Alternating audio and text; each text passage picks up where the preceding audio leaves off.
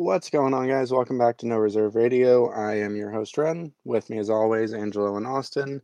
Guys, it is basketball Christmas Eve, essentially. We're not there yet, but it's almost there. It is almost there. Yeah. So, as always, full disclosure, we are recording on Thursday night, so this will be our last episode before the trade deadline.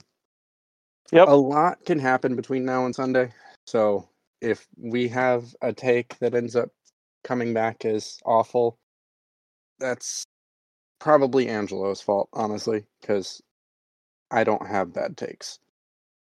Interesting. It is interesting. So that's the whole theme of tonight's episode. We're just going to talk about the trade deadline, players available, who we think will be moved, maybe create our own trade packages, who knows.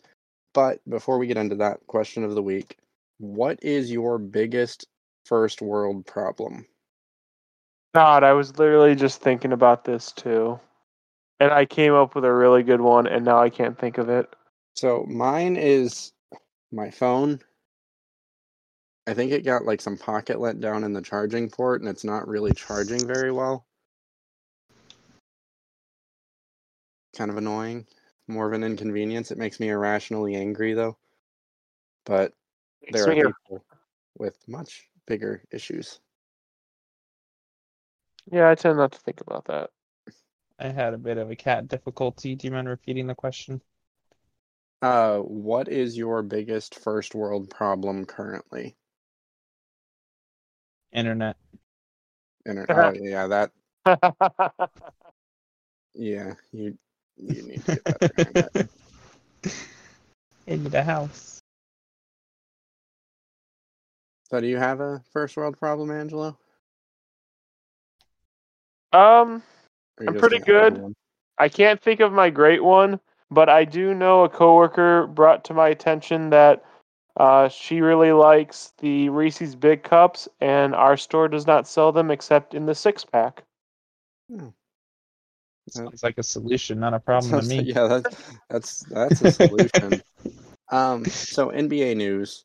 I think maybe I'm biased, but the biggest news of the week was Miles Turner's extension. That was a shock to me.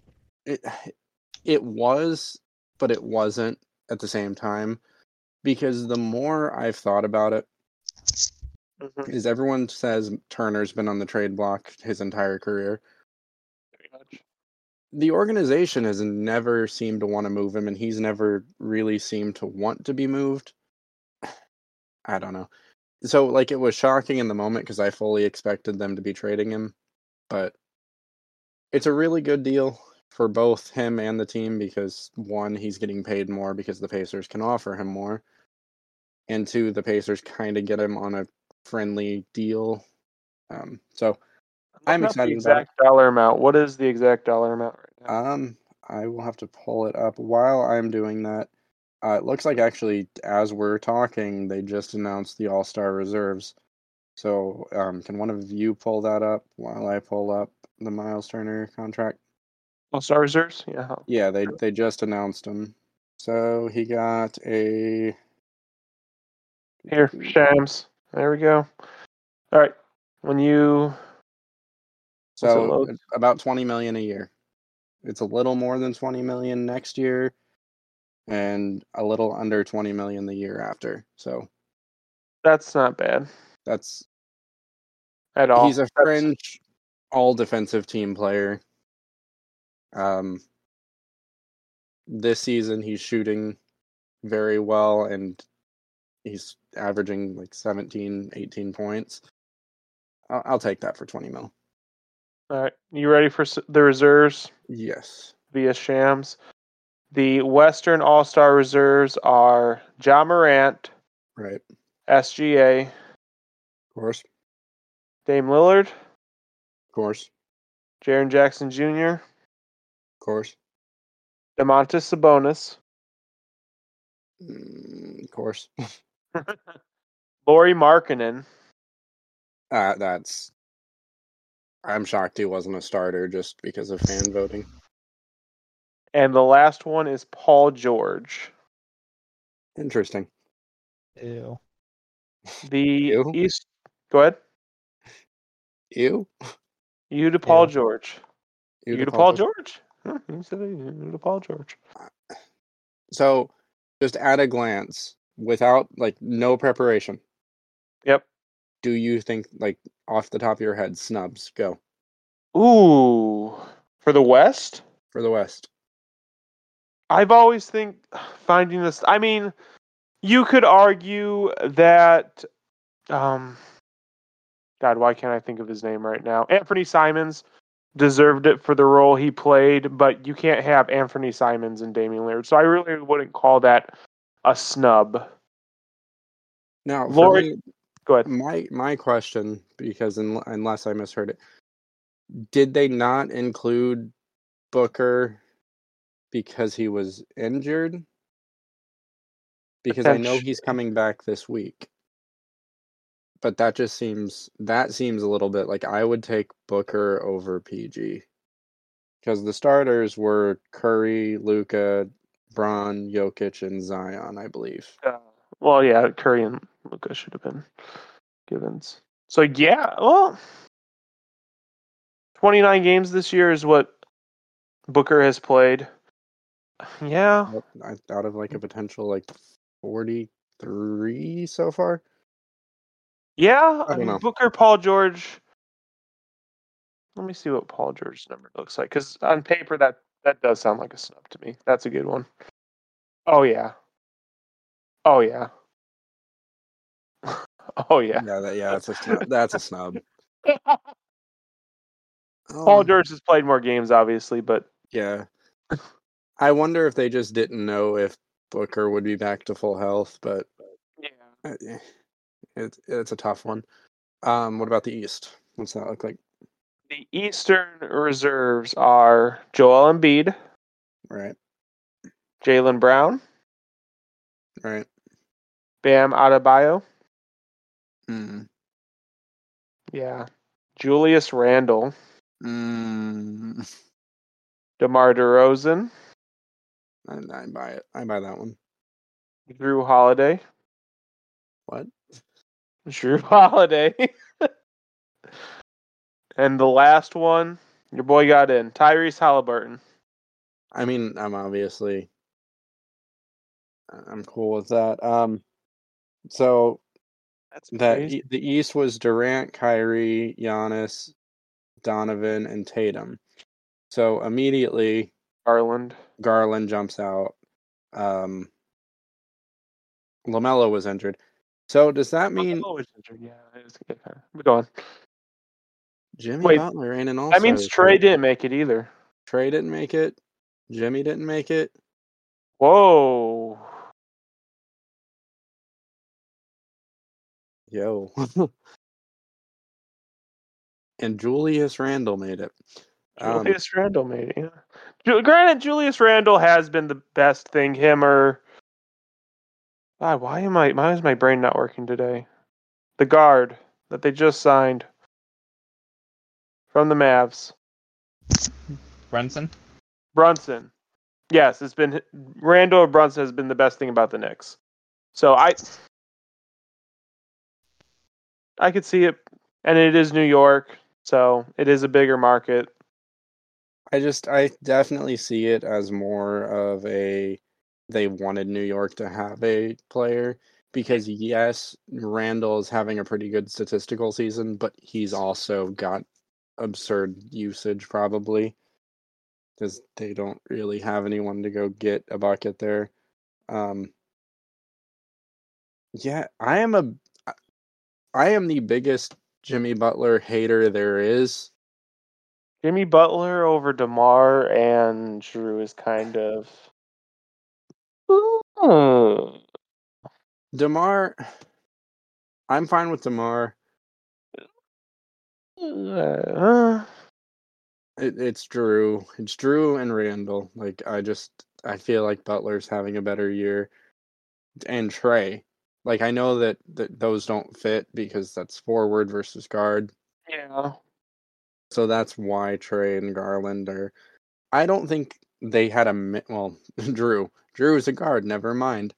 Trae and Garland are both, in my personal opinion, more deserving than Jrue Holiday this year. And I love Jrue Holiday, but yeah, I can't argue with that one. No, so I don't know. There's a lot of time between now and the All-Star game still, so I'm sure someone will miss it, and we'll have the dream teams. So yeah, trade deadline. When I was younger, I used to like request deadline day off for the NBA and the NHL. I don't do that anymore. But at the same time, when I was younger, you had more free time. Well, the prevalence of like smartphones and social media, like now I can be at work walking and there's a Woj bomb. Like I immediately have that. That's very true. Instant gratification of either being horribly wrong or remarkably correct about my deadline prediction. So this might be biased. This might be biased, but I think my favorite deadline has always been the MLB deadline. I think the most interesting moves happen on the MLB deadline as opposed to the other deadlines. Now, over the last few years, that's sort of come closer, and you're starting to see more bigger stars moving on the deadline in the NFL and in the NBA. But I still think baseball, there's still a deadline where you could have a really like star caliber player like Mike Trout. Granted, he hasn't been traded or he's not on the block, but you could move someone like him, and a person could be a contender. I just feel in the NBA, it's not like that. I also feel like usually that's just because the MLB has so many more assets to trade. Yeah, that's true. Like with the minors and stuff too, they have many different places to pull from. That's true. I like the chaos that is the NHL trade deadline, but like for example, the trade deadline either just happened or it's coming up. I don't actually know the NHL deadline off the top of my head. But Bo Horvat, who was voted into the All-Star game, got traded conferences. So now they're scrambling to try to figure out whether he's playing or they're going to replace him because he didn't, I think, have enough votes in the other conference to like replace anyone. It sounds like a headache. Yeah. So March 3rd. Oh, God, that's so far away. Why is it so late this year? Sounds like an absolute headache. Yeah, so that was a long way of saying, like, for me personally, I like the opening of free agency, and I love the trade deadline. These are, like, two additional holidays for me. And I don't know so much about this year. It feels like the market is dead. Yeah. And I don't know. Like, there's two opposite camps, right? So you have, who was it? Rui getting traded to the Lakers. Yeah. Was that last week? Have we talked about that trade? Or was that? Yes, we talked about the trade on the last episode. Okay, yes. So you have, yes, we did. So you have Rui getting traded for scraps. And then on the flip side, you have OG Anunoby. Or the Raptors turning down 3 firsts for OG Anunoby. So the market seems a little wonky this year. That said, I do think we're going to see some big moves. Not necessarily. I mean, we could see not a superstar. We could see a star traded.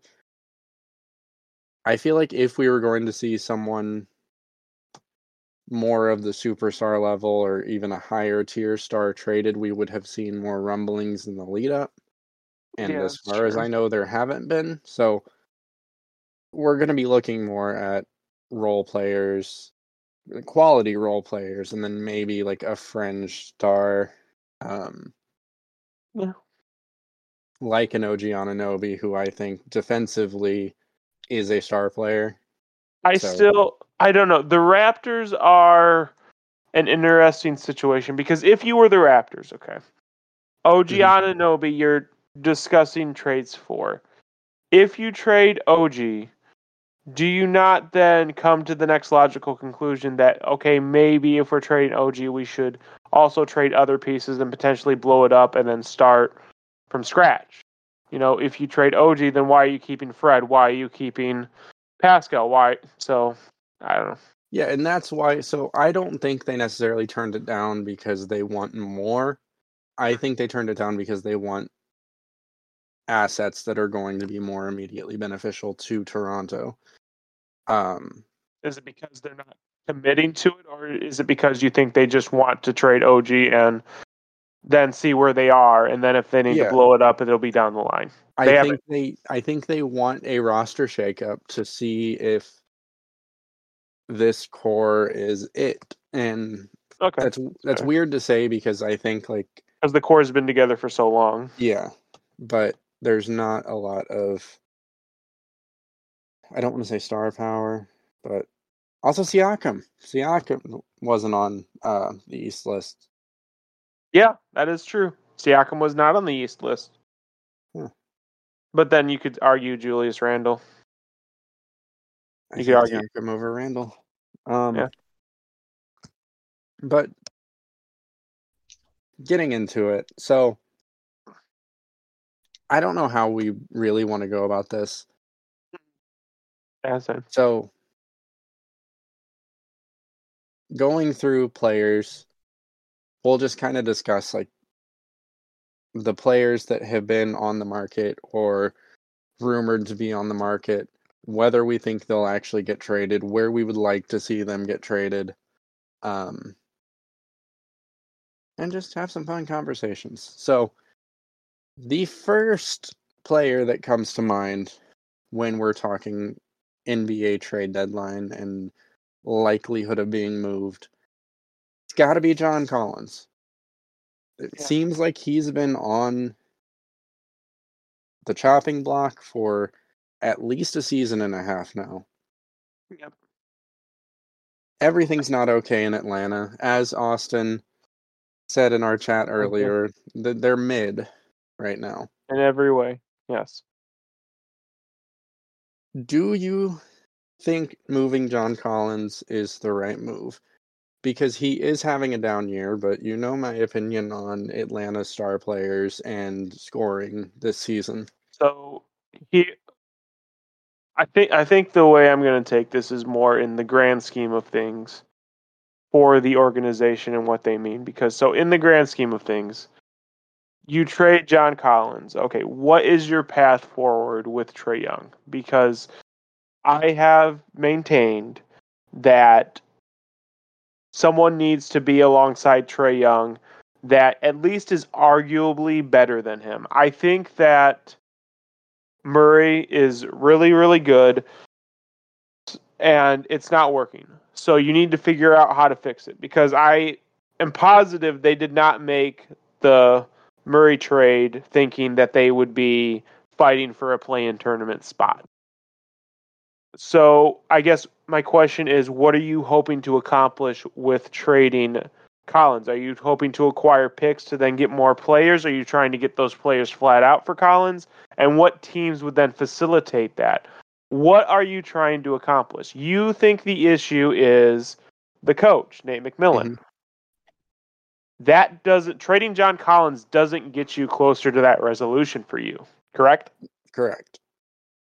So then are you just banging your head against the wall? What would be a good return for Collins, and what would you possibly hope to accomplish? Because if you are committed to Nate McMillan working, ideally you would probably want to get more defensive pieces, like a big that's more traditional defensively, maybe a wing, and see what you got with that, with McMillan. But there's also another side of that is maybe you want draft picks to see if this core isn't what you want it to be.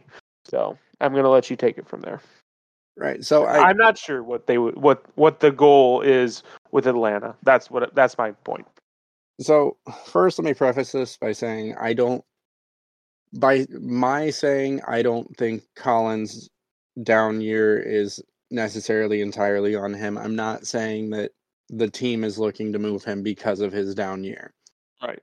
I think the team is, for whatever reason, committed to Nate McMillan. And as you said, the idea would be to build a team that is going to actually fit Nate McMillan. Yep. Collins doesn't fit that at all. Nope. So I think he fits Trae Young well, though. He does fit Trae Young well, and that will lead to a question I've got actually in a second. So first, I think we need to talk about what teams have been linked to John Collins, which it's actually a huge list, which makes sense because he's a big that can stretch the floor. So the teams I've got in front of me are Houston, New Orleans, Washington, Phoenix, Brooklyn, Utah, Cleveland, Miami, Clippers, Pacers, Dallas. Jesus. It's a huge list. Now, in terms of assets coming back, they're going to want someone that can play now. You don't necessarily have to have a veteran player coming back in this trade because Trae and DeJounte are both still young. But at the same time...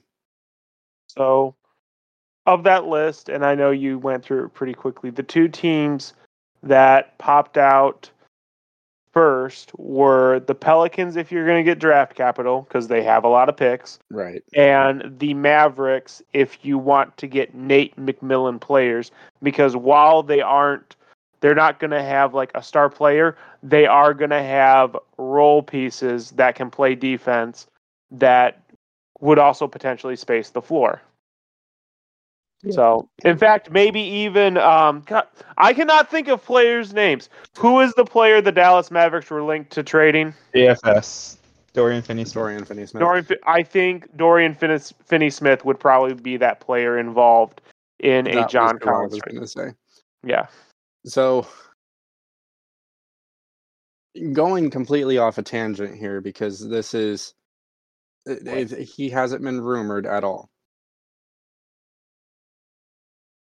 If you are what?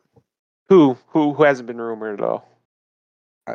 I'm gonna ask you a question. Okay. So, imagine, if you will, that you, instead of being Angelo, yep, are Landry Fields. Okay. You have Trae Young. Uh-huh. Are you looking to trade Trae Young and building around DeJounte Murray as your centerpiece going forward? Am I willing to trade Trae Young? And are you actively looking, even if you're not? Because we know, like, there's no such thing as a leak in the NBA. They're putting things out there. Yeah, 100%. So, behind the scenes, are you shopping Trae Young? Given the drama this year with the coaching staff, the flying in separate planes, and I'm letting you keep your own personal opinions on Trae. So you can keep those and all that. Are you trading? Are you looking to trade Trae Young? And if so, what kind of return are you expecting, given that you don't think he's all that?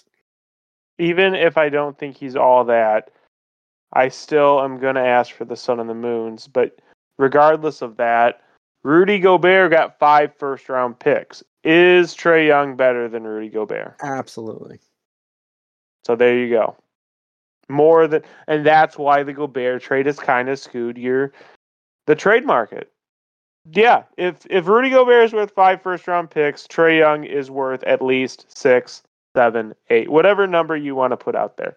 You're not getting the return. Right. So so here's the thing. I don't think Trae Young is really a Nate McMillan type player. He's absolutely not.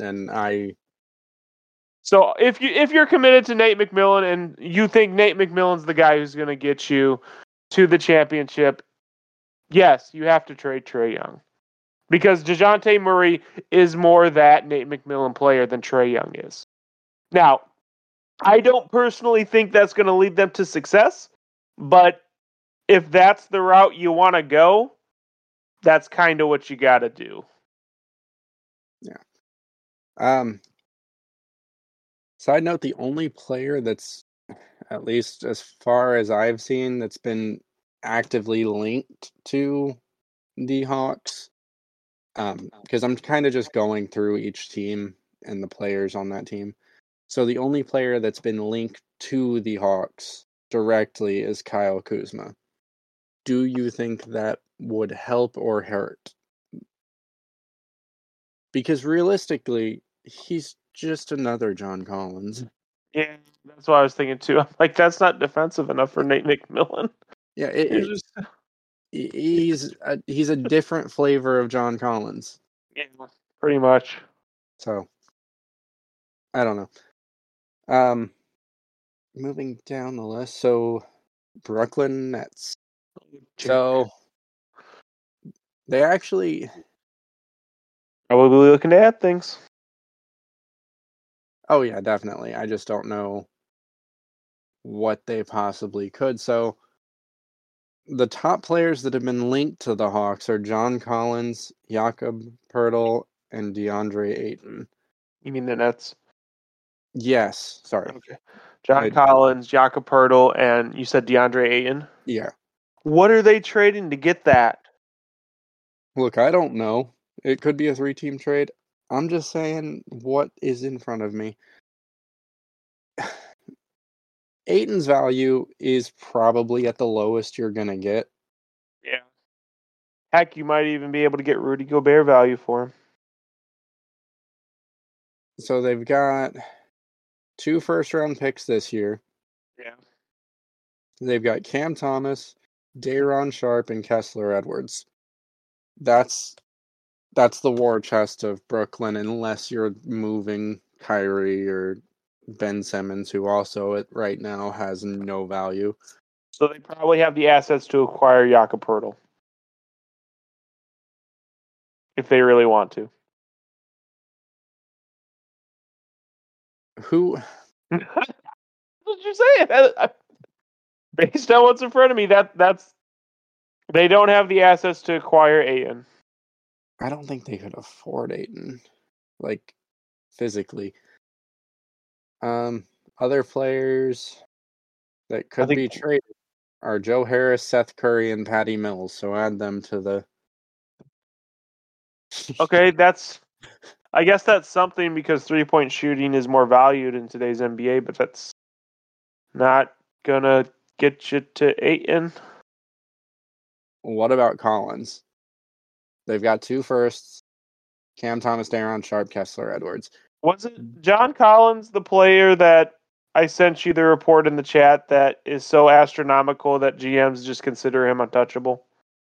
No. That was I'm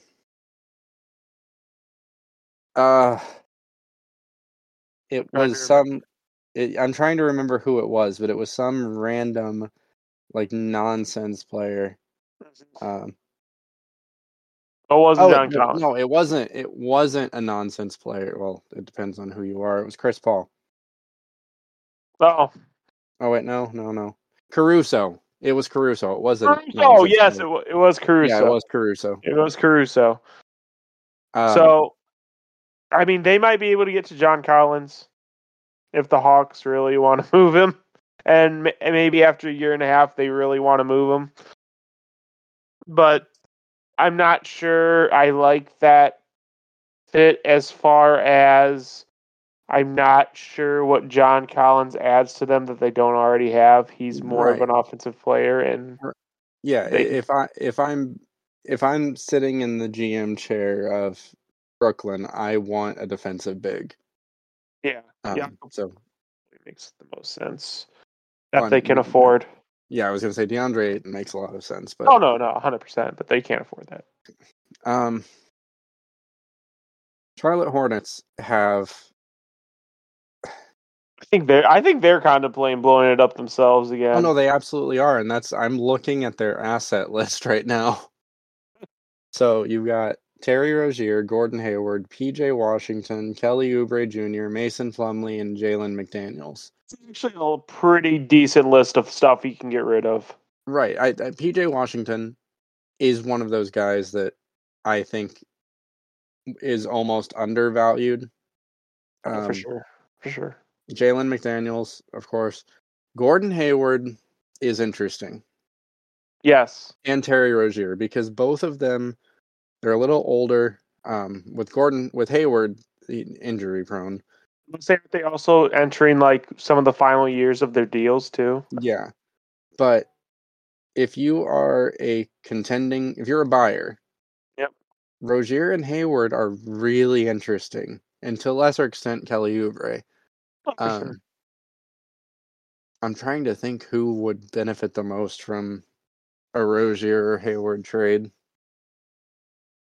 Hayward is someone who would need wing depth and more offensively. Honestly, Cavs wouldn't be a bad landing spot. Granted, I'm not necessarily sure offense is the thing they need, but they do need wing depth. Rozier, that's kind of tough. Dallas might be interesting. That was my first thought, was the Mavs. Yeah.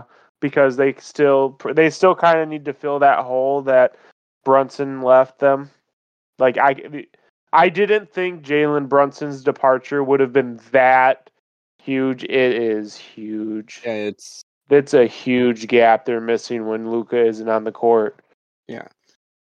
Honestly, any of those first three, so Terry Rozier, Gordon Hayward, PJ Washington,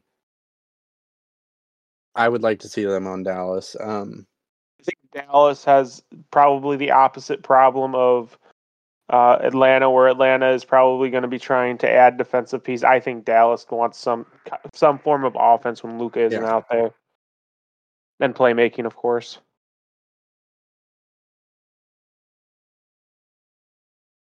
Hayward to New Orleans would be interesting, too.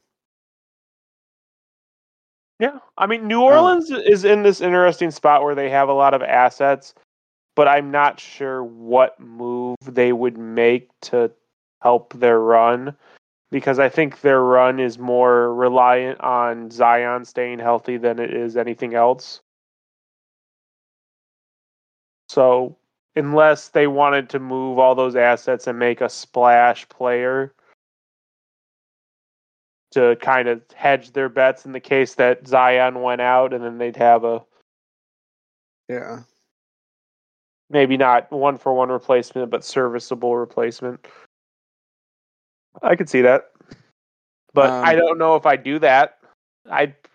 If you're in New Orleans and you have the Lakers pick, hold on, make sure this is still an accurate statement. You are still in the victor sweepstakes, so... You are still in the victor sweeps. Go ahead. Well, I was moving on to the next set. So we talked about Caruso having ridiculously high value. Yes. Chicago Bulls. Yep. They kind of went all in on LaVine, DeRozan, and Vucevic. They kind of need to blow it up. Do they, though? They kind of need to blow it up, man. So they've got some decent assets. They've got Patrick Williams. They've got Kobe White. Yep. They have their first rounder. They do. I don't think they're that far off. I think they're pretty far off. I don't think they're that far off. I think they are one... talented, not necessarily star, but talented point guard away. They need balls? I said talented. Did I just break you? No, I'm good. I like the Bulls as constructed.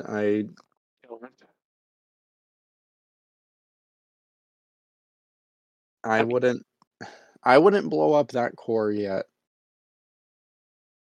What more evidence do you need? Like I said, I just feel like they're not that far away. Okay. All right. I can't think of any trade packages for him. So, okay. So blowing it up, I feel like that's DeMar and Vucevic, right? Like you hold on to LaVine just because he is a good stopgap and would be a great secondary star, right? Yeah. So you hold on to LaVine because he's still young enough. Sure. What do you value DeRozan and Vucevic at this point in their career with their contracts? Oh man. That's a hard bar to gauge, but if the rumors are true that Alex Caruso is worth what was it? I speculated it was 3 first-round picks. Then the answer is a price that you're not going to get.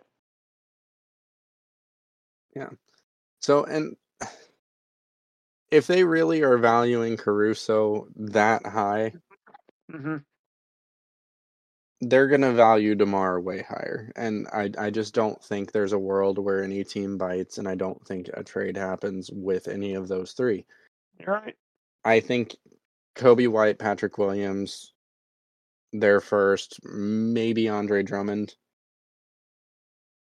I don't see Chicago making any big moves, even though I feel like they're close. I think they're closer than even I think they are.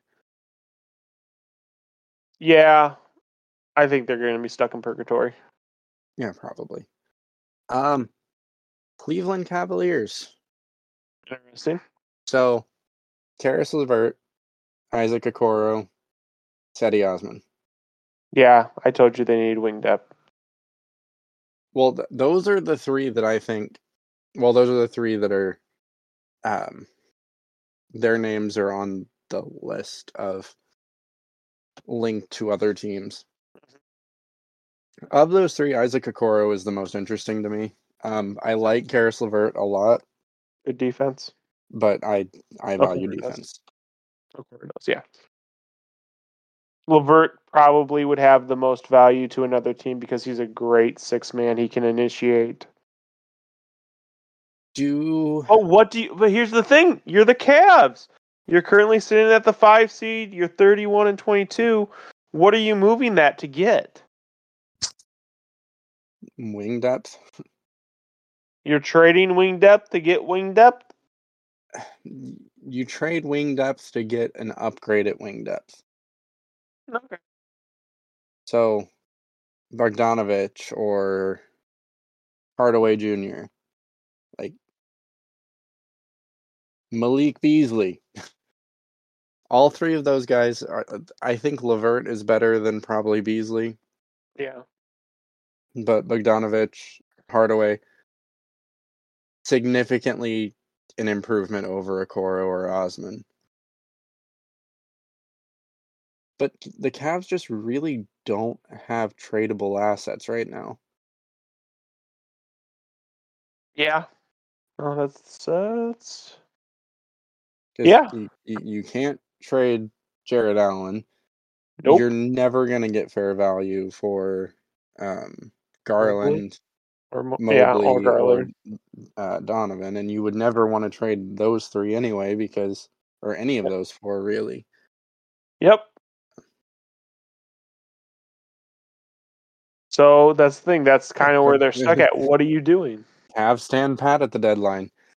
No, I think the Cavs are standing pat. I think the Lakers are done too. I think the Lakers don't have a choice but to be done. So, yeah, Dallas Mavericks. They have to do something. Do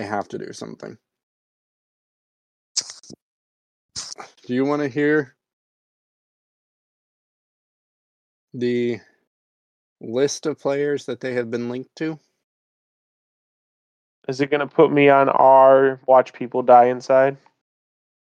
So it is Bojan Bogdanovic, John Collins, Fred VanVleet, and Nerlens Noel. I think that's a pipe dream. All of them except the last one. So I read somewhere, and I can't find it right now, and now I'm not sure if I just imagined it, that Detroit said Bogdanovich was untouchable this season? Really? I thought they said that he could be had for like a first, maybe a first plus. I could be imagining it, but Collins, unless Atlanta's selling low, I'm not sure the Mavericks have the assets to get John Collins. Van Vliet is interesting. Again, it went back to our original discussion of, you know, if you're going to trade OG, are you going to? They would have to commit to blowing it up. You're committing to blowing it up if you trade. I think if you trade one of them, you're almost committing to blowing it up. You're just pretending you're not at first. Yeah. So then the question becomes, the Dallas Mavericks are probably the most interesting team on the trade deadline because they are the essential social experiment where the market has been fudged up and the values are very high, but they have to make a move. So do they make a move and buy when the values are this high, or do they stand pat and watch their, you know, fan base and superstar die a little bit on the inside every night? So if I am the Mavericks, I'm going to make a small move. I'm not going to swing for the fences right now. I'm going to do something to kind of show that we are trying. And then once we get into the offseason and more teams are committed to either refreshing, restarting, maybe you pick someone up off free agency, that's when you go for that. Knock it out of the park. I think that the market this year is light and you don't have the assets right now. I mean, this isn't 2K where they can just keep signing people in free agency and trading them for first to build their war chest. All right. And I don't think they have the assets to make a meaningful trade. Right. So I guess then the question is, then where are you? Do you think that the future of Luka is kind of just stuck until he's not? I think that the Mavs will be more aggressive this offseason than we've probably seen any team be in recent years. And as far as trades, as far as contracts, free agents? Both? Well, everything. Okay. I think they have a much bigger shot of swinging for the fences during the offseason because a lot of these teams will be they'll be more understanding of where they're at in terms of whether they're buying or selling players. And I think the value will kind of normalize because, again, like we've said a million times, the market's a little weird right now. More than a little weird. So yeah, I would love for them to trade like Dorian Finney-Smith and get a running mate for Luka. I just don't know if Dorian Finney-Smith gets the job done. So I don't know. I don't think you get with the assets the Mavericks have. I don't think you get a player better than Dorian Finney-Smith is what I'm trying to say, I guess. No, 100%. And the thought that I've, you know, kind of pondered with is, okay, you're not going to get a star, so then what would be that small move? I think the best small move would be to get like a playmaker/shot creator to kind of see if you can fill that Jalen Brunson role so that Luka doesn't have to watch his team disintegrate leads while he's sitting on the bench. I think that... Go ahead. Oh, I'm just trying to think of a player that would fit that mold. There's LeVert. We've talked about Terry Rozier. There is a... I don't know if it would necessarily be a great idea, but it would be kind of fun. So we're in agreement, because we've talked about it before a lot, that after this season or during this season, the core that is the Golden State Warriors big three is done, right? Yeah. So what about Clay to the Mavs? Not necessarily a playmaker, but he's still, and he's lost a step, but he's still a great wing defender. I love it. I don't know if I love it, just because of why would you want to get a player who's going to be giving you diminishing returns? Mostly just to show that you're making an effort. What would the price be for Clay? Are you talking about signing Clay or trading for Clay? Either, because he is a free agent at the end of the season. So this season, it's obviously a rental. So yeah. I don't know what the Warriors would want in return. I haven't really... They need a big, so maybe part of a three team. You include Charlotte somehow, send Mason Plumlee to the Warriors. I don't know. And then see where you are. Yeah. And then, man. They could, if they want, Christian Wood. I don't know. I think Wood has more value to the Mavs than he does to any other team right now. But I don't know. That's the Mavs are difficult because we want something to happen, but it's impossible to see anything. And playing chicken, basically. Yeah. Okay. Is this the season? Is this finally the season where Eric Gordon gets out of Houston? I think he'll retire. But I think he's going to retire in Houston. Yeah, at this point. So we know that James Harden wants to go back to Houston, or at least that's the rumor. I don't think a trade happens this season because he is a free agent. Yeah, next year. But I don't know what Eric Gordon's contract looks like or whether that would hinder that. But Eric Gordon is the perfect player to go to a contending team.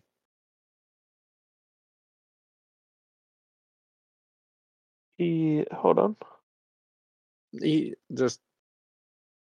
Gordon is making $20 million next year, and then he will be a free agent in 2024. So he's on the books 2023, 2024, and then he's off the books 2024, 2025? Yep. Okay, so yeah. If that's hindering the James Harden deal, they need to move him. And he fits as a veteran off the bench three-point threat for a contending team. Outside of that, the players linked to Houston, there's only one I can find, which is John Collins. John Collins is just linked to everybody. So I just don't get that. When I said I just don't get that. Why does Houston want John Collins? Why wouldn't they? Does he even fit their time frame? That's my thing. I don't mind the player. I'm just trying to figure out, like, what are you trying to accomplish with this? More offense? I mean, that's... So he's only 25. It's not like he's going to be playing along 19-year-olds. I still think he would fit the timeline because... Oh, okay. But the question is, what do you trade for him? You are not You're not trading a pick in this year's draft. Nope. If you are in the lottery, unless you are getting quality player, you're not trading your first if you're in the sweepstakes. And that's not, because we talked about it before. I think we overvalue first-round picks, but I think this year is the year if you are in the lottery, even if you're projected to get the 13th pick, you hold on to it just for the shot. Yeah. Because we're talking generational caliber player here. Sure. So I don't know. It's weird to say, but I don't know if they have the assets to get Collins. Yeah, I don't disagree, but... Next, my team, the Pacers. What are the Pacers going to do? Go ahead. What's your hot take? Oh, hot take. Victor's not going to be anything. Ooh. Now, here's the question. I want a little bit more divulge into this. Will he not be what everyone thinks because he's going to get injured consistently, or is he not what everyone thinks because his skill won't translate and evolve properly for the NBA? I think a little of both. Really? Mm-hmm. He's such a matchup nightmare because he's like 20 feet tall.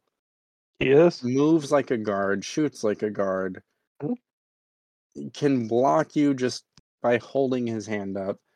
He can do, like, can you imagine him doing your new favorite thing, the cornet contest? Like,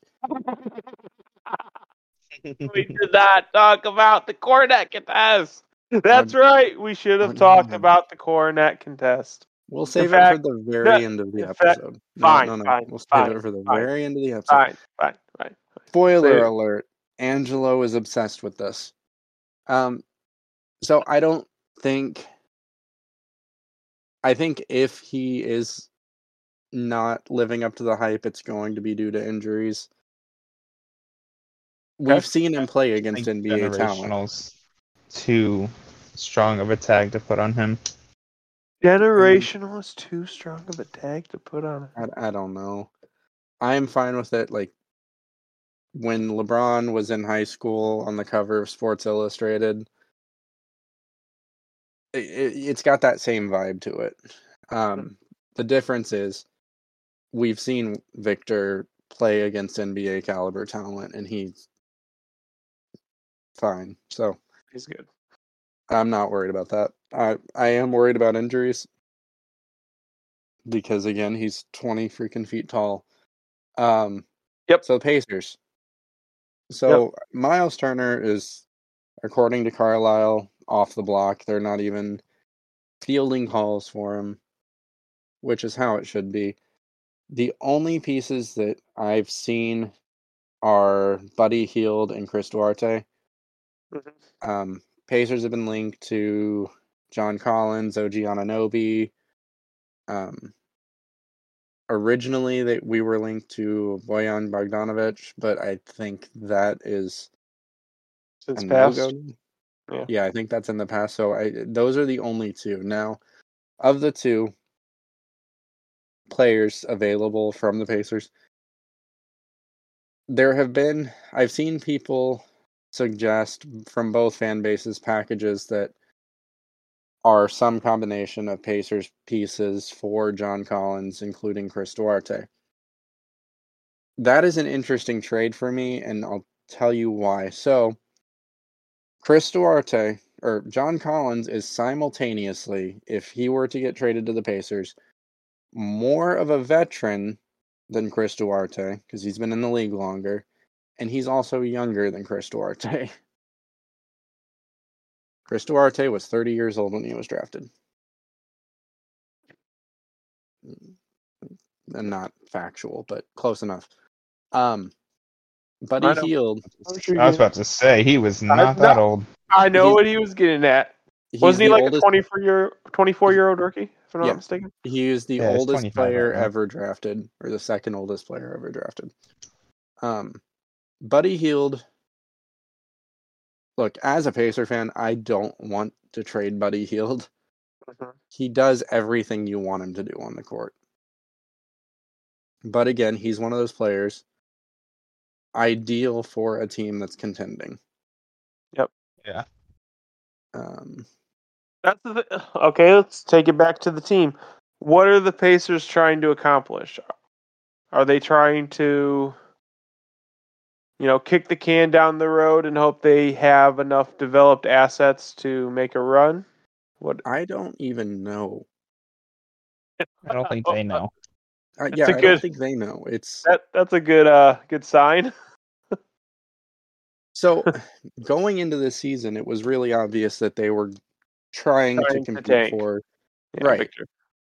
If you look at most early season projections or preseason projections, they were consistently last in the league.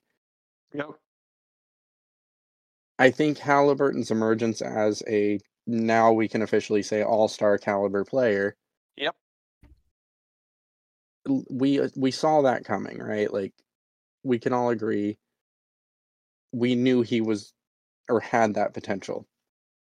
I just think we all thought it would be a year later.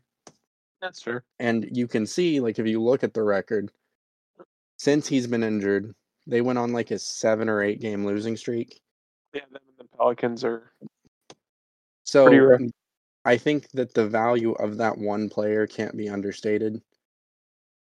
And his basically backpacking this team, because yes, Miles Turner emerged as the player he was supposed to be 8 years ago. Yeah. Wasn't he top 15 in PER at one point? Yeah. Benedict Mathurin coming out playing. Don't you dare say it again. Wait, what? Don't you dare say the thing again. New best player in the world. Stop it. His emergence really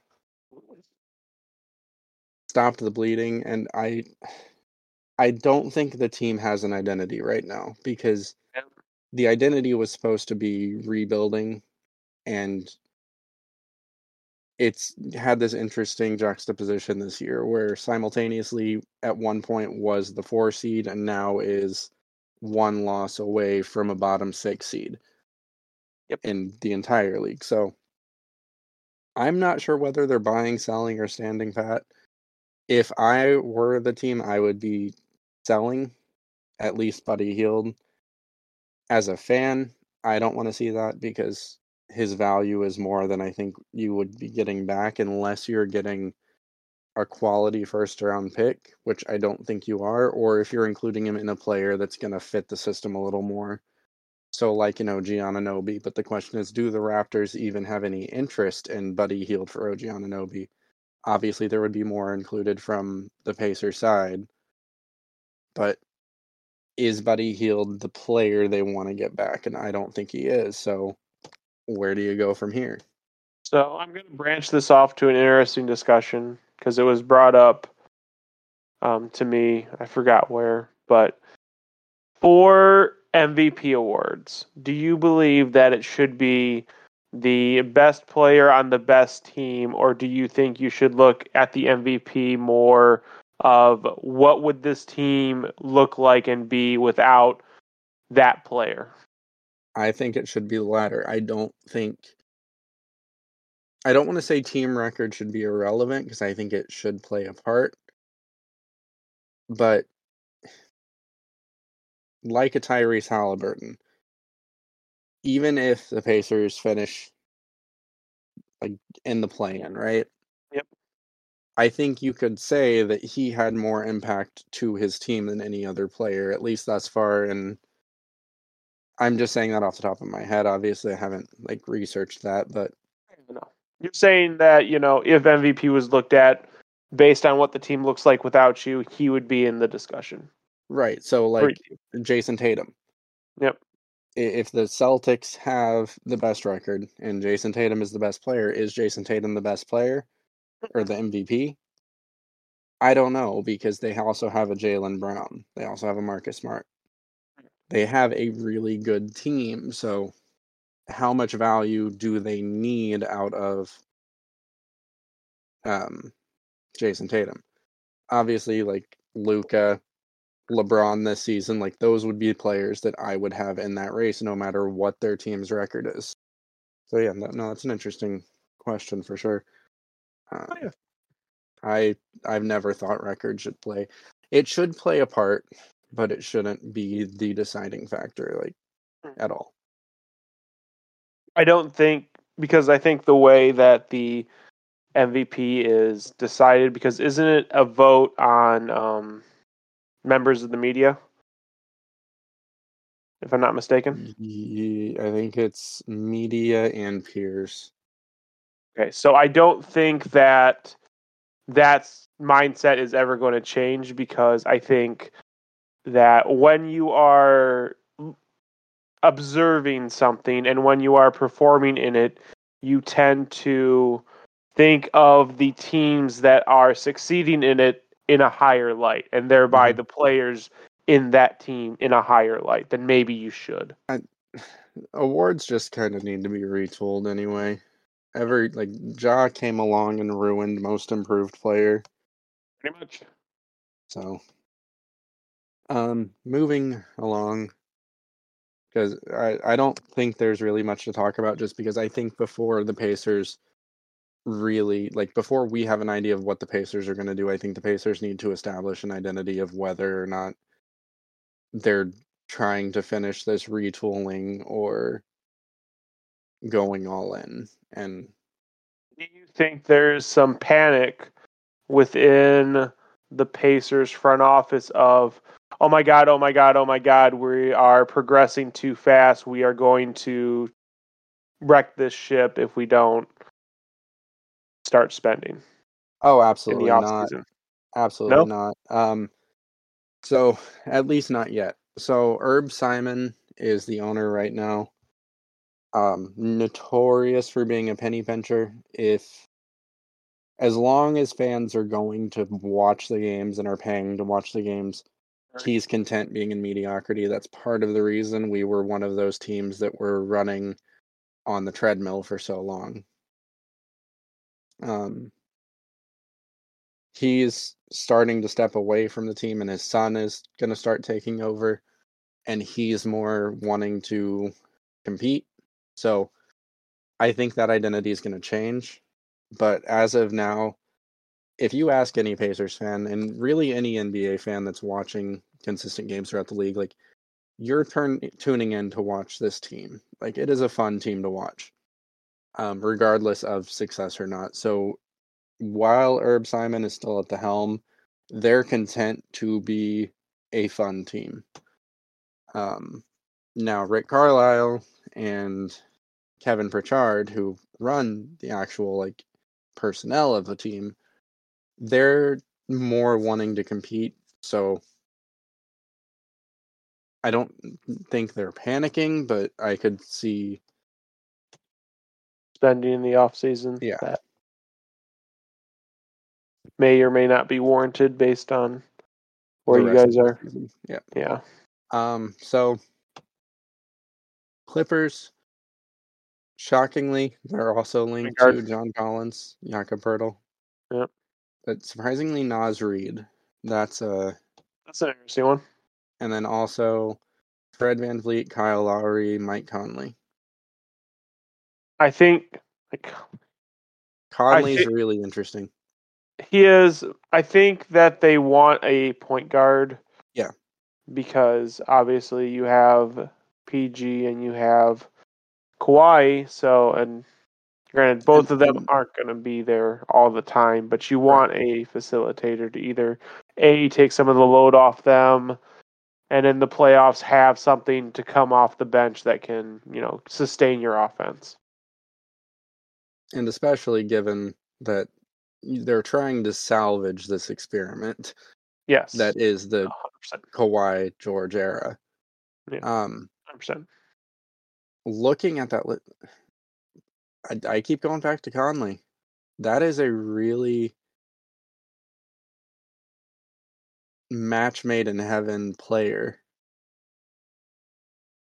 I think they're going to shoot for Fed. What do they have? Like, what?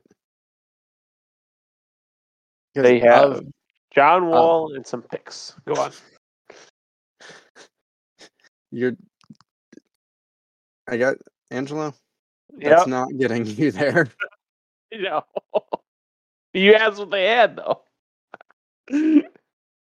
I mean, in our 2K league, where, like, the Nuggets put in their offer for Luka, $5 million, one-year contract offer, that's essentially what the Clippers have to offer for Fred VanVleet.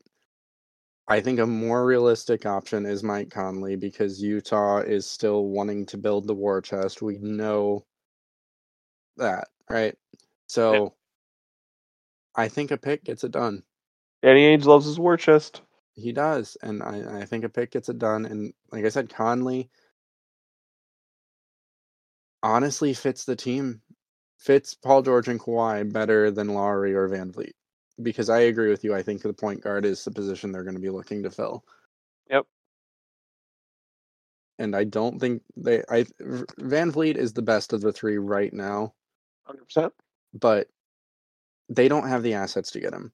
Between Conley and Lowry, Conley's defense, yes, again, like we were talking about with Clay, Conley's lost a step. He has lost a step, but he still is one of the better defensive guards in the league. Great playmaker, great ball handler. Gives them another person they can trust to have the ball at the end of the game. Poeltl is also interesting. What I'm finding is a lot of teams are also linked to Jakob Poeltl. Yes, that is interesting. I think. I wonder what the Spurs want for. That is I don't think it's much. To me. I don't think it's much. Then why hasn't it been moved yet? Probably that's my go-to question. And we've still got at this point a week away from the deadline. Yeah, it's probably just waiting for teams that are buying to start bidding against each other. Because as we can see, he's like market going down to my next list or the next team that's on my list, which you can guess just because it's alphabetical. Jakob Poeltl's also there. So a lot of teams want Poeltl. So you wait until the closest point to the deadline to hopefully get an overpay. But I'm also finding that out of all these teams, Jakob Poeltl is a really good pick for those teams. Yeah. Have I been sleeping on Jakob Poeltl this whole time? You have. Okay. Well, next up is the Lakers. Oh, no. So you've already said you think they're done. They're done. Humor me as I go through the list of players they've been linked to. Shockingly, This is absolutely shocking. Lakers media has linked them to a lot of players. I'm surprised. Okay. Honestly, I'm surprised I don't see like Luka on this list. But Here we go. Kyle Kuzma, Nikola Vucevic, DeMar DeRozan. Then they woke up. What? And then they woke up. Bojan Bogdanovic, Cam Reddish, Evan Fournier, Gary Trent Jr., Jakob Poeltl, Buddy Hield, Terry Rozier, Josh Richardson. Maybe if they add all that, they'd have a decent team. The weird thing for me is having DeMar DeRozan on this list. I'm a huge DeMar fan. I've always been, always will be. But this team needs shooting. Shooting. DeMar DeRozan. Wing defense specifically. DeMar DeRozan is not a shooter. Of these players, no, he's not. I like Bojan Bogdanovic. Yep. And I like Evan Fournier and I like Gary Trent Jr. Yep. Cam Reddish is an interesting one for me because I think that you could buy low on him. I like Terry Rozier and Josh Richardson, actually, as well. They don't really have a lot of futures. No, they don't. And they don't want to move those futures. So what exactly are you going to entice these team with? The ghost of Russell Westbrook? So what I've learned, okay? Because being a fan of the Indiana Pacers, You remember that the Pacers and the Miles Turner, Buddy Hield for Russell Westbrook in a first. That was the rumor that... So, Lakers fans, at least the vocal ones, and I know not all Lakers fans are this way, but the ones that are on Reddit think that every other team in the league is their farm team, and they should just trade them whatever pieces they want for scraps. So sure, they do. I think Russell Westbrook in a first gets you Evan Fournier or Cam Reddish. Maybe even both, actually. Maybe. Yeah. And that would be an ideal situation, I think. I'm still not sold that they're moving that first, and I think that they are done. I think at this point they are desperately trying to find a package that involves just Russell Westbrook and like whatever, maybe another bench player, but they're not getting it. So it's an interesting conversation to be had. What do you think happens after the season with Russell Westbrook? Do you think he holds, like, does he sign a minimum contract somewhere to chase a ring, or does he think that he's still worth 20 plus million? There you go. That's I think the same thing. Look at our 2K league. It knows what it's doing. This guy. So Memphis Grizzlies linked to OG Anunoby. Malik that would Beasley, actually be really a really scary team. Josh Richardson and Doug McDermott. Look, if you walk away from this trade deadline with Doug McDermott and OG Anunoby, that's a really good. That's a haul. Yeah, for the Grizzlies, that's a haul. Yeah, absolutely. I think OG would push them into favorites in the East. West. I mean, I think they're the favorites over the Nuggets right now just because of their defense, and OG would not hurt that at all. He would make it a lot better. Yeah. So, I mean, I'd have even more concerns about the Nuggets and their defense. So, yeah, the Grizzlies should be buying, though. I think they are trying to set themselves up to be a team that competes year in and year out as their young players develop, and they have developed nicely. So there is one thing that's interesting about the Grizzlies in terms of their ability to be a buyer. They own all of their future picks. So they can, go all in. Yeah, and that's what I would do. But look, I would be on the phone with Toronto. Asking what it takes? Look, you can't have Ja, you can't have Jaren Jackson, and you can't have Desmond Bane. What do you want? And I make that trade happen. Whatever it takes. Because I think that immediately propels you into the favorites for the whole league, honestly. That there's not a team. Maybe I'm really high on the Grizzlies right now, so maybe I'm a little biased, but you're about to say they're over the Celtics, aren't you? It's close. If they had OG, I think it's close. That's interesting. That defense would be really scary. It would.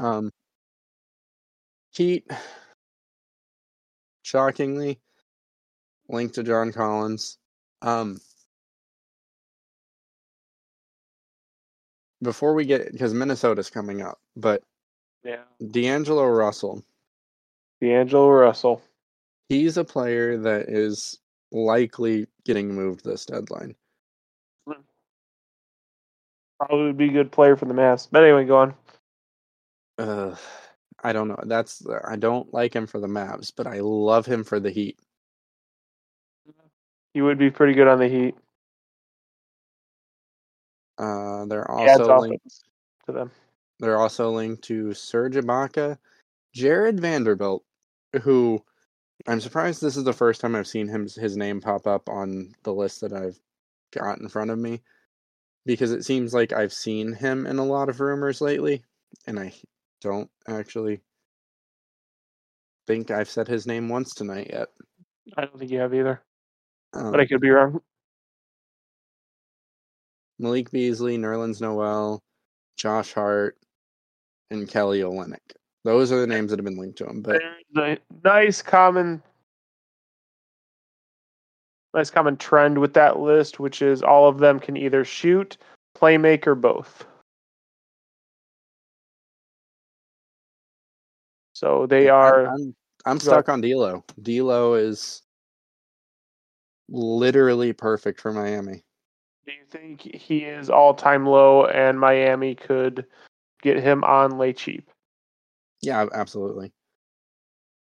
Maybe then Kyle Lowry in a pick. That's my offer. You think they take it? Honestly, yeah. Wow. From what I've heard, it doesn't seem like D'Lo and the rest of Minnesota are meshing very well right now. I think it's better for both. D'Lo gets to a new environment, and you get D'Lo out of your locker room. Yep. Milwaukee Bucks. I'm not sure what moves they did. I have heard Jay Crowder. I've heard Jay Crowder, but I have heard Grayson Allen being linked as one of the players that they could possibly trade for acquiring someone. So this goes back to the Rockets. This is kind of one of those teams I was talking about. Eric Gordon or Buddy Hield, like a shooter just coming in and spacing the floor. But now that I'm seeing Jay Crowder, I realize I haven't talked about Jay Crowder much tonight, but he wants out. He sat out this whole season. He's one of those players that for sure, I'm not going to say for sure because I've seen dumber stuff happen. Yep. But he's one of those players that 100% should be moved by the deadline. Yep. And we'll get to that as we come up to the Phoenix Suns here in a minute. But he would also fit really well alongside Giannis. And that's... Yeah. He would be a good Bucks wing player. Yeah, so, just add shooters or defenders and call it. Or both. Which Jay Crowder is. Yep. Supposedly, I looked up Milwaukee's trade rumors while we're talking. Mm-hmm. So, Milwaukee has actually offered 4 second-round picks for Eric Gordon. And for Crowder, the offer is Jordan Nwora, Serge Ibaka, George Hill, and a second-rounder. Graves. I can't believe the Rockets didn't accept that deal, honestly. Well, as far as I know, it's still on the table. Right. And then Grayson Allen for Cam Reddish is being discussed, which... that's not really... I don't know if that's a move up or down. Yeah, I think it's a lateral move. Yeah. I think that Cam Reddish has a higher ceiling. For sure. But I don't know if he's going to hit it. Timberwolves. Timber Pups.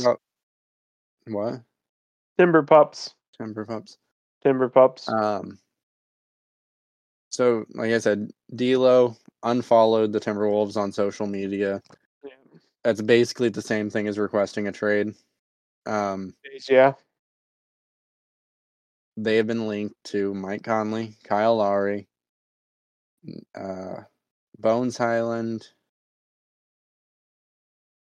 That's the first time I've heard that name today, too. I'm... not sure if he's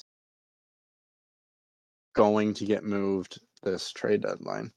I don't think there's a rush. No. And I think that's why I haven't seen him linked to anyone. is he's probably someone that they're fielding offers on, but there's no reason to move him. So unless they're blown away, I don't think that. Sure.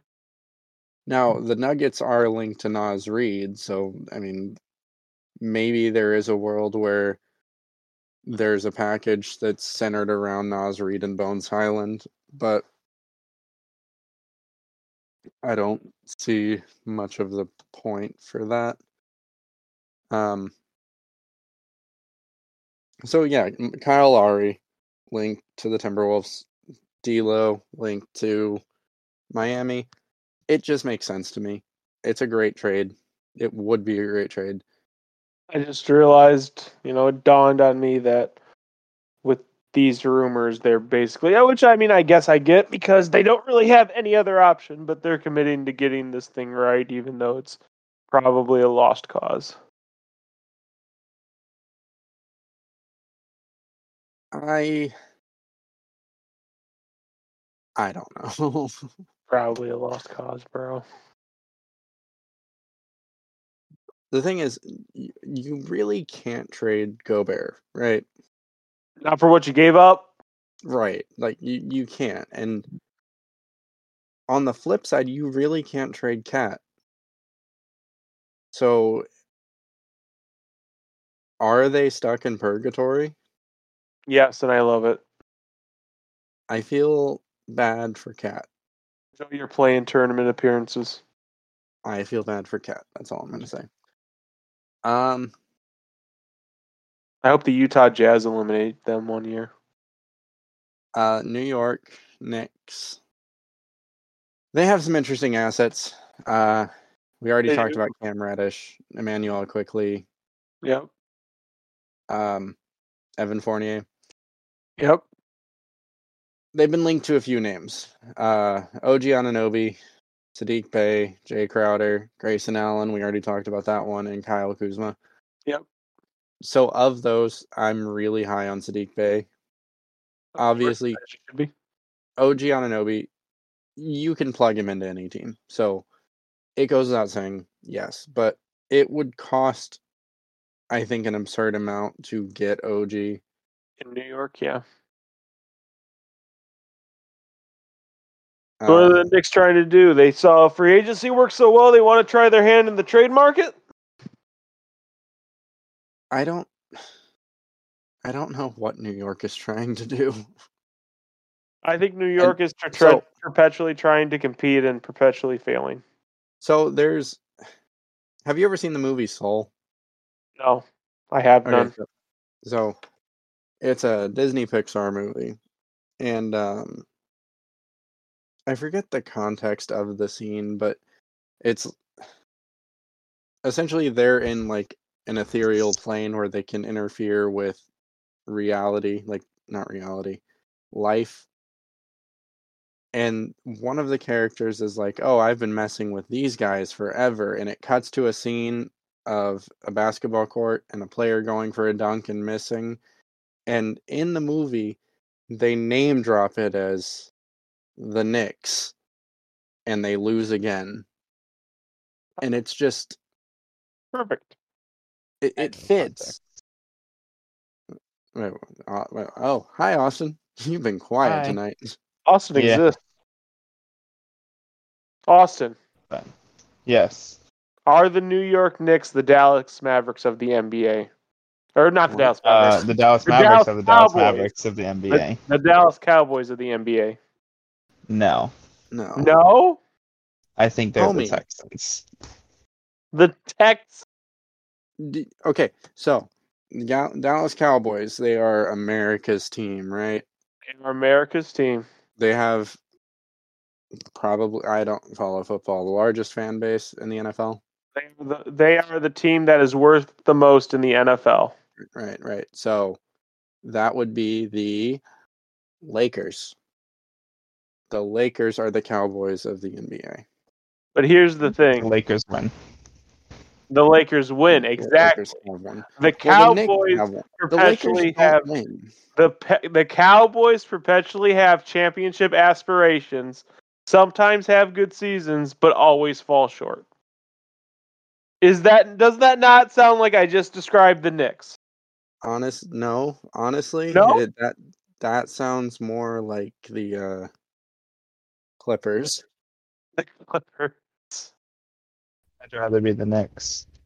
Ah! I would rather be the Knicks as well. I hope I can say that.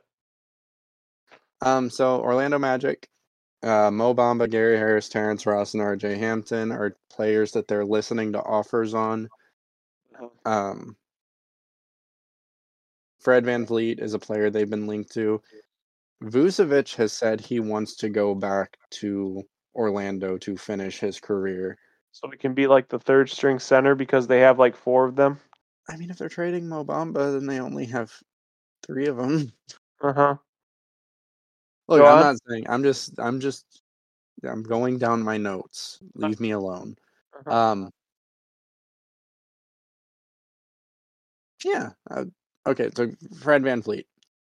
Do they have the assets with Mo Bamba, Gary Harris, Terrence Ross, R.J. Hampton? They have the assets for just about anyone. Okay, that's fair. Yeah, I'm surprised they're not linked to more players because again, OG Anunoby, John Collins. There's talent out there. 76ers are one of those teams that is going to be a buyer or needs to be a buyer.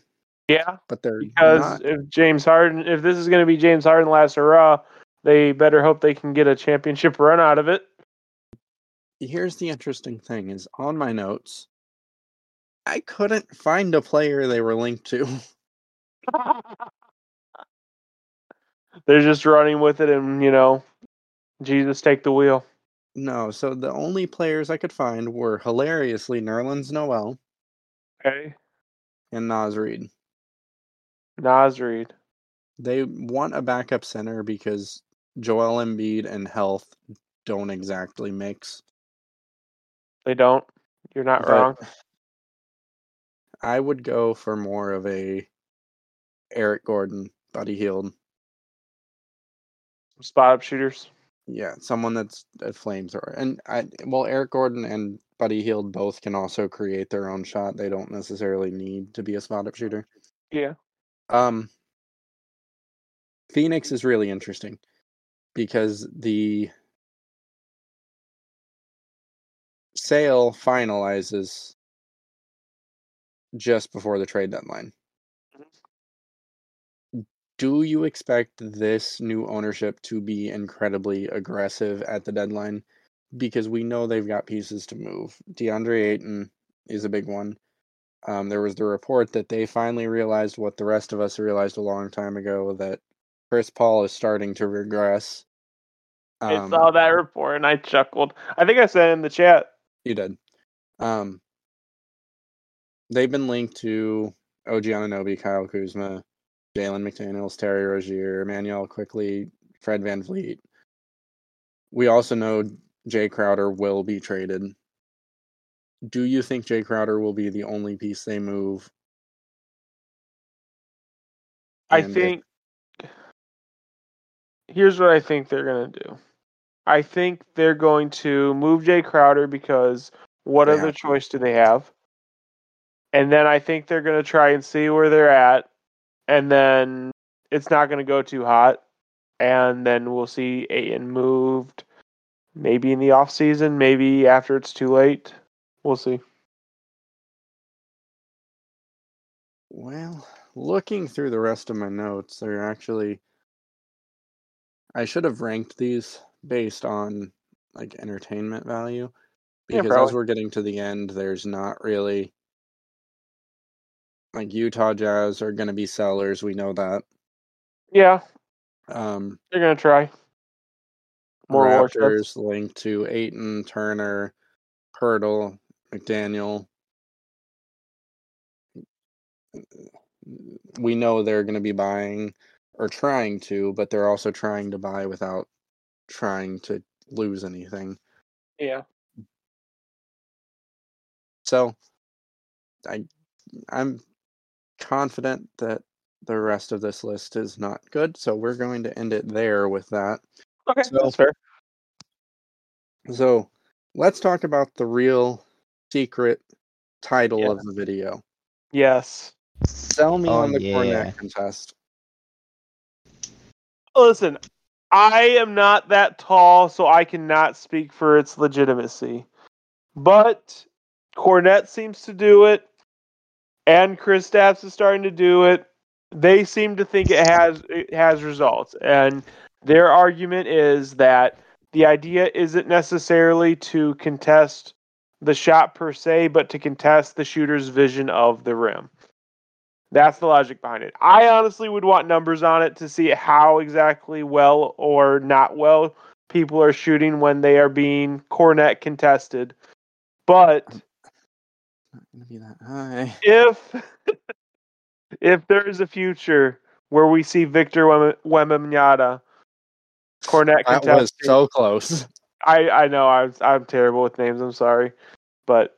If there's a future where we see Victor Cornet contesting, I will be happy. I will be a happy, happy man. It'll give me all the joy. Here's the thing. I think it would be effective in like high school and college. Uh-huh. But in the NBA,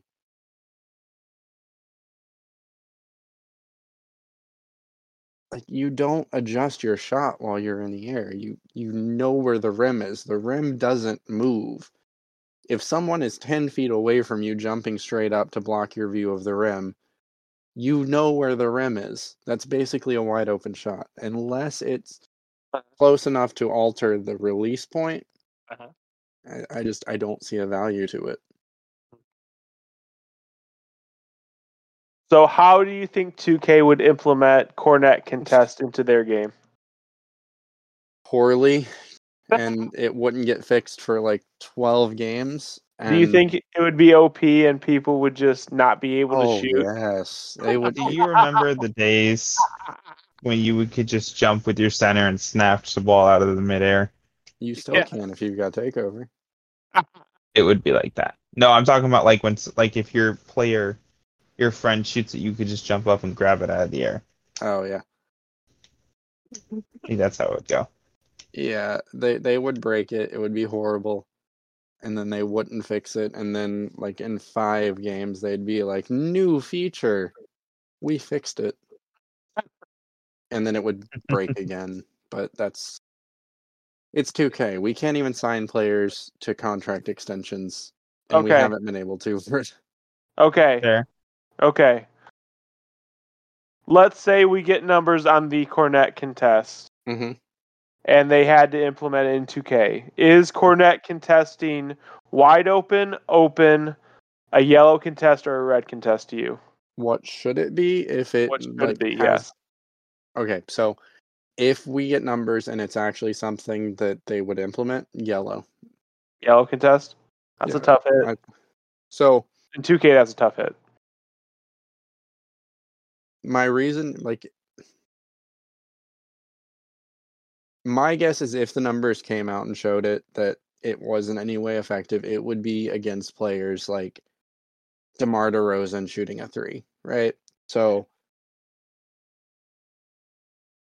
it's not going to affect the Steph Currys of the world. It's not going to affect the shooters. It's just not, because there's nothing there that's forcing them to change their shot. There's a reason why these players can go out, look at the rim, put a blindfold on, and shoot free throws, because it's all mechanical. They've shot that shot, whatever shot they're taking, thousands of times. Yep, 100%. If you are leaving them wide open, and all you're doing is after they've initiated their shot, so because you're not just like randomly jumping straight up and down, right? You're only doing it when the opponent is shooting. So they're already in the air. Their brain has already done the calculations that where the rim is and how to shoot. At that point, it doesn't matter. Do you think there is a psychological effect where it looks so ridiculous that it's funny to them and that is affecting their shot? No? No, I... think if anything, if it's going to affect their shot in any way, it's going to be a what the hell is this guy doing? I don't think it's funny. I don't think it's ridiculous. I think it's just pointless. I think it's stupid. So, yeah. Need hard numbers on Cornette contest. I'm sure they will exist by the end of the season. StatMuse is a wonderful little program. Yeah, StatMuse. I will read them live on air. Please do. Well, it won't be live. It'll be recorded. Yeah, but I will read them on air. So, I don't know. That's all I got for tonight. You got anything to add? I'm good. What about Austin, the silent assassin over there? Yeah, he's been real quiet tonight. Yeah, he has. I was like, I'm all good. I'm chilling. Follow us on the socials. Leave a comment, like, subscribe, all those things. And we will see you after the trade deadline. I have one final thing to say. What's that? Is it just my car, or is this just an Ohio thing? Has in the last week or so your windshields frozen over so bad that they freeze on the inside and the outside? That's totally super normal. And you're asking the guy in Florida. Yeah, no. Ours gets too humid where it fogs up. That sounds horrible. Just wipe it away. So, wait. Before we, what day is February 2nd? Right now. I know that. Okay, so the trade deadline. Groundhog Day. The trade deadline will be the day we record the next episode, so that's perfect. So perfect. We will have our reaction / how wrong we were on the Sunday after. So we will see you guys next week. Adios.